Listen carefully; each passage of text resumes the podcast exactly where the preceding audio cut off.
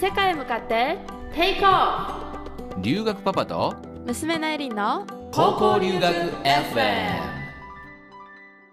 Hello everyone 留学パパです。Hello everyone 娘のエリンです。はいいきなりなんですけれども留学パパの活動を始めた頃からある志というか夢だったことがあるんです。夢だったことがあるんですか？はい。正直ねいろいろと高校留学について調べていくとやっぱりね日本の高校に通うよりも費用がかかるなという現実的な問題に直面するんですよね、うんうん。で我が家もお金がなくてねこの点については本当に頭を悩ましてきました。はいありがとうございます。そしていろいろと奨学金とかもね調べ尽くしたんですけれども大学留学とは違って中高生向けの奨学金制度ってほとんどないんだよね、うん。そこで留学パパの活動をスタートして丸5年ある企画をスタートしたんです。はい、えーそれがですね中高生の海外留学を支援するための奨学金留学パパアワードです。イエイね、皆さんに声を大にしてお知らせしたいと思うんですけれども2023年の4月から2024年の3月末までに海外へ飛び立とうと考えている人で1年以上の留学をするという人に向けた奨学金になります、え3つの審査を通過した上位3名の人にそれぞれ30万円20万円10万円を提供します。あーすごい大きな金額ですけどこれ全部返済しなくてもいいんだよね？そうです。留学生活の様子について簡単な情報発信のお手伝いをしてもらうという条件はあるんですけどもお金については返さなくても OK という内容になってます。はい、えー募集はですね2023年の2月末までやっています、えー詳しい内容についてはネット検索で留学パパアワードとですね入力してみてください、えーホームページ上にですね募集要項が詳しく掲載されているのでぜひ見てみてください。はい。留学パパの本気度というんですかね。皆さんに対する熱い思いが伝わったらいいなと思って小さな規模からなんですけれどもスタートすることにしました。ぜひたくさんの人からの応募をお待ちしています。エリンね。うん高校留学と一言で言ってもいろんなタイプの留学があるんだよねそうだね簡単に言うとさどんなのがあるのかな？うん、いろいろあるんだけど、あの、簡単に言うと、4つぐらいに分けれると思う。1つ目はさ、1ヶ月未満の短期留学。で、2つ目は、日本の高校が主催している3ヶ月から1年くらいまでのプログラム留学。で、3つ目は、異文化交流が目的で行く1年間の交換留学。で最後の4つ目は現地の高校を卒業する目的で2年からまあ3年間ぐらい行く私費留学っていうのがあると思なるほどね他にもいろいろとあるんだけど国によっても違うんだよう。ね、うん、そうだね。一つ一つの違いについては今後じっくりとお話していく予定なんですけれども今回はどのくらいの期間留学するのがおすすめかというテーマできっとこれくらいの期間留学するとこんな経験ができるよとかまあこれぐらいのね英語力が身につくんじゃないかなっていうような話をしていきたいと思います。そうだね。まあ人によって経験することだったり英語力の伸びに、まあ、違いはあると思うのであくまでイメージとして掴んでもらえたら嬉しいなと思います。はい。じゃあね、最初に1ヶ月とか半年未満ぐらいかな、あの、短期で留学する場合についてなんだけども、留学期間が比較的短くなると、どんな感じで過ごす人が多いのかな？うん、やっぱ1ヶ月未満とかそういう短い期間だとあの日本の高校に所属している人が多くて、まあ、夏休みとか冬休みとか1ヶ月間だけ来るっていう子が多いからなんかね海外の学校の成績って正直良くても悪くても関係ないことが多いの。だから生徒の傾向としてはなんかねとりあえず放課後はねその都市部だったりモールに遊びに行ってまあ同じね学校から来た子だったり日本人のことを集団行動してるイメージが多いのかも。なるほどね。なんか、まあ、バカンスじゃないけれども、一応、留学だからね、学校では勉強はしてるけれども、そこまでなんかストイックにそうそう頑張ってるというよりは、楽しもうみたいな、そんな感じ？そうなのあのもちろんね中にはあの海外の友達を作ろうと頑張ってる子もいてその子たちは毎週末なんかどこかに出かけたりとか学区主催のねまあ、小さな旅行みたいなのがあるんだけどそういうのに参加して留学生活を満喫している、まあ、観光に来てるっていうノリだったかな。なるほどね。ちなみに英語力についてはどんな印象がある？あのエリン自身の経験も踏まえて。うんそうだね。さっきやっぱり学校の成績をあまり気にしない子が多いっていう子がいたからもちろん、まあ、C マイナスとかあとは宿題がね期限内に終わらなくても、まあ、気にしない子が多かったりするんだけどでも学校の授業は英語で取ったりとかさ海外の留学生や現地の友達と、まあ、ワイワイしてこう英語には触れてるから英語力は日本にいる時よりあなんか聞けるなとかなんとなく人が言おうとしてるっていうことは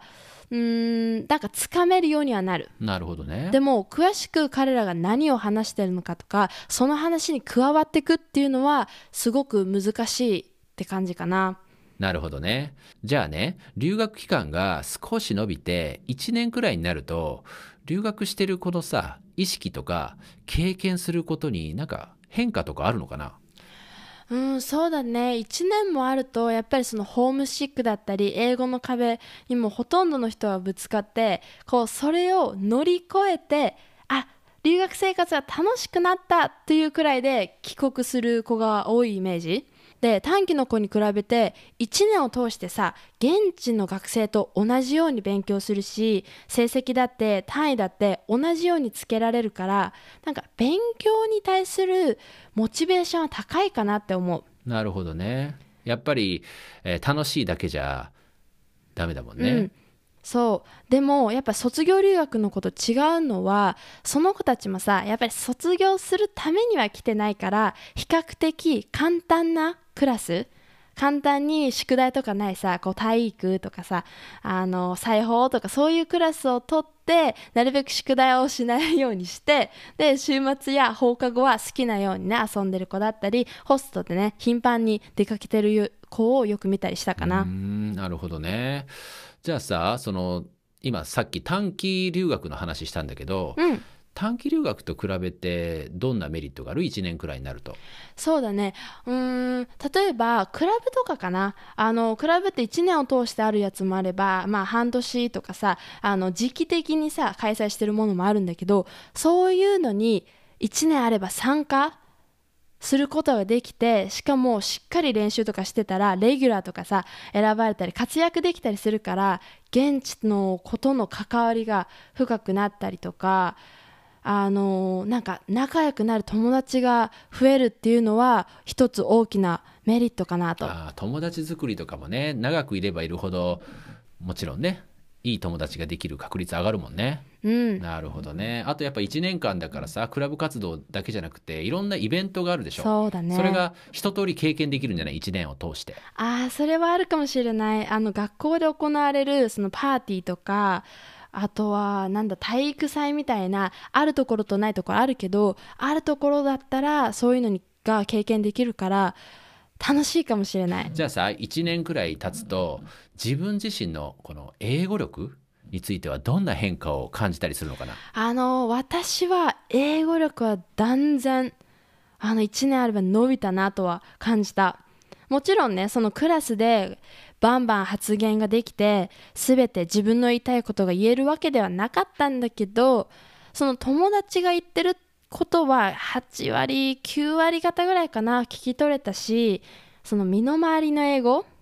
例えばちょっとしょうもない話だけどホストにさこう家に帰ってホストと喋る時があったのねでその時に「あのね今日どこ行ってたの?」って言われてで私が「え今日ね友達と遊びに行ってお寿司食べたんだよね」ってでそこの店員さんがさすごいイケメンでかっこよかったからチップちょっと多めにあげといたみたいな。本当にしょうもないけどそういうあの話とかはスピードはそこまで速くないけど英語で話せるようになってたかもしれない。確かにさエリンの場合コロナがあったから緊急帰国したじゃない、うん。であれが何ヶ月だっけ？7ヶ月ぐらい経った時かな。そうだね。でオンラインで授業とか受けてたりあと友達と喋ってたりしたよねオンラインでね。そう。でその時の英語をまあパパが横で聞いててああ英語力伸びたなっていうふうにはっきりと認識できたからうん。やっぱり1年近くなってくると違うねと。へえなんていうのかな。こう言葉が出てくるの。あの合ってるか間違ってるかは別として、うん文法的に正しいかどうかとかじゃなくて思ったことをスッと口に出すって簡単なようですごく難しいでしょ？日本語だったらスッと言えることでもあ英語だとこうスッと出てこないのよ。うん。普通はね。だけどそれが、まあ、7ヶ月ぐらいを経過してからは本当に非常にスムーズに出てくるようになったなと。で分からない時は分からないなりの表現の仕方をこれはまあテクニックみたいなのはあると思うんだけど経験でね、うんうんうん。そういうのをちゃんと使ってコミュニケーションを成立させてるなとうん、いう印象があったね。そうなんだ。まあ伸びてるっていうのは実感はあったけどどういうふうに伸びてるかっていうのはあんまり分かんなかったからそういうことだったんだ。じゃあ最後に留学期間が2年以上になるとどんな違いがあるんでしょうね。まああの留学当初からね意識としても随分こう変わってきた部分もあると思うし、はい。で、まあ、学校で学ぶ内容もね1年未満の場合とはちょっと違ってるはずなんだけども、うん。どんなところに違いがあったんでしょうか？あのねまずは卒業を目指してるっていうことが大きな違いだと思うもちろんねその初めはホームシックにかかるし英語の壁にも短期のね留学と同じようにねぶつかるんだけどやっぱり取る教科だったり勉強への意識が圧倒的に高い。あのやっぱりさ卒業の単位が必要だからさその簡単な授業やっぱさっきも言ったように宿題の少ない体育だったり裁縫だったり料理のクラスとかばかりはやっぱ取れないのよね。だからどんなに嫌いな理科だったり数学社会。あのでも必須科目だから落とせないプレッシャーっていうのは無意識に感じてた。なるほどね。でもプレッシャーだとさなんかちょっとネガティブなイメージというかさあるんだけど、うん。その単位だとか卒業が意識できたことによってどう変わったの？うん、そうだね。なんかやっぱり、その、単位とかも気にするけど、やっぱ単位が取れることによって、自分が行きたい大学に行けるとか、この後自分がしたい職業があるとか、なんだろうな、次があるっていうのが、私の場合は見えてたというか、なんかぼやーっとあったから、あ、ここでなんか怠けてたらダメだな、もうちょっと頑張ろうとかその例えば50点取っちゃった時とか38点取っちゃちゃ取っちゃった時にはあこのままじゃダメだってもうちょっと頑張ろうとか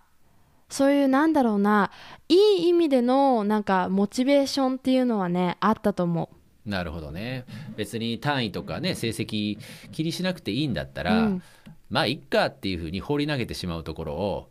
いやそれじゃダメなんだと。う。そいうことで最後まで頑張り抜けるというか、うん。抜けたところに価値があるのかな。そうだね。あのよく留学生活ではさこう放課後もさもちろん友達とさ遊びたいしホストともゆっくり時間過ごしたいじゃん。だけどその課題がとかテストがあるからもうそれをね断らないといけなかったりとかあと疲れたからとか嫌だからっていろいろ言い訳したい時がたくさんあったんだけどその言い訳しちゃった時って帰ってくるのは後から自分に返ってくるじゃん。だから全部自分の責任だから今やらないとダメだよねって自分で意識して勉強するようにはしてた。なるほど。良い心がけだったんだね。うんそうかもしれない。じゃあさ英語力についてはどうでしょう？まあ1年以内のね留学と比べて2年目3年目とこうなってくるとほぼ学校生活や日常生活に困ることってやっぱなくなるのかな？うんそうだね。やっぱり基本的な生活あの買い物したりとかお店で注文したり、まあ、ホストと会話したりっていうのはもうなんかわざわざゆっくり言ってもらわなくても問題なく理解できるようにはなってた。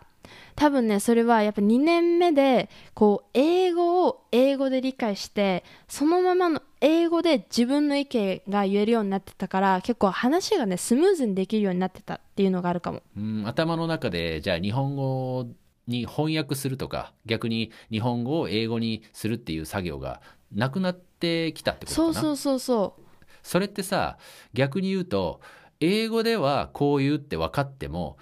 日本語だとこれなんて言うんだっけ？みたいなことって増えてこなかった？すごい多い。っていうか今でも多い。なんか英語ではわかるんだけど「like does it make sense?」っていう言葉あるじゃん。なんかさ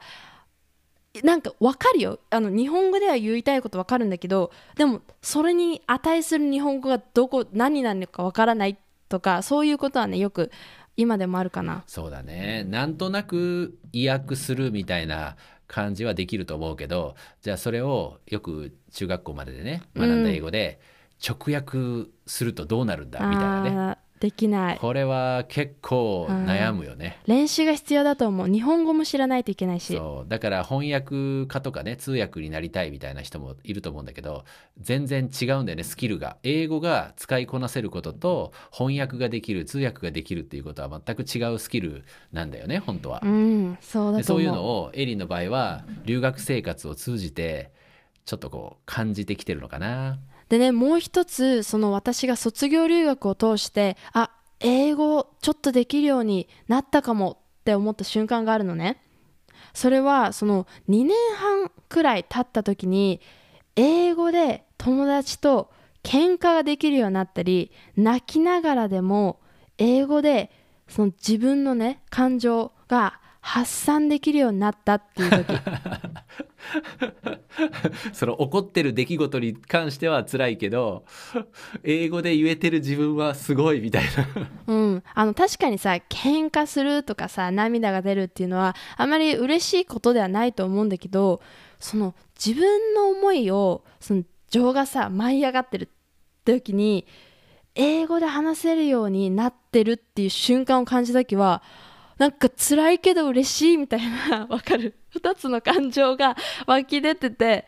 辛い。嬉しい。なるほどね。なんか英語力もじゃあ大きな成長を感じられたということだね。2年3年になってくるとね、2年間以上続けてきてよかったなっていうのはすごく思った。えー留学期間によってね経験できることや感じることそして身につく英語力についてざっくりとしたねイメージをお伝えしてきましたけれども何かヒントになったでしょうか、えー最初にエリンがねお伝えした通り今回の話はあくまでも一般的な話とエリン個人の感想になります。そうだね。えー皆さんの目的意識や努力次第で全く違ってくると思うのでその点だけはご理解くださいね。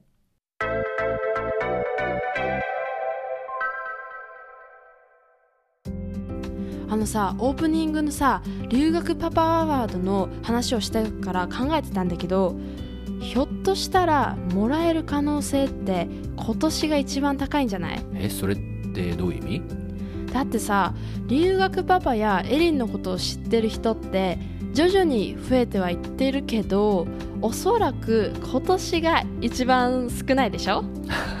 確かにね、まあ、まだまだね認知度も低いもんね。そうあの審査があったりするとお金は欲しいけどどうせ難しいんだろうなって思う人もいて応募する人がそこまで多くないんじゃないかなって思うんだよね。ああなるほど。そりゃそうだよね。そうなるとさ今年が一番もらえる確率が高くなるっていうことだよね。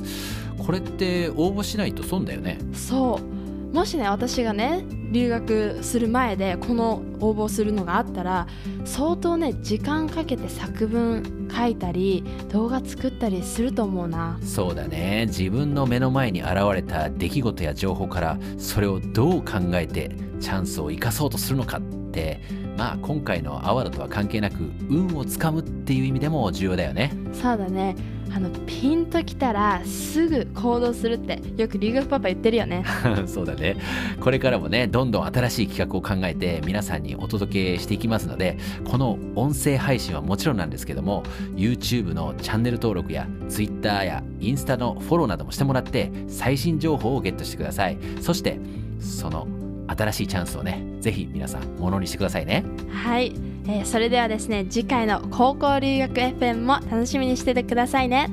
See you next time!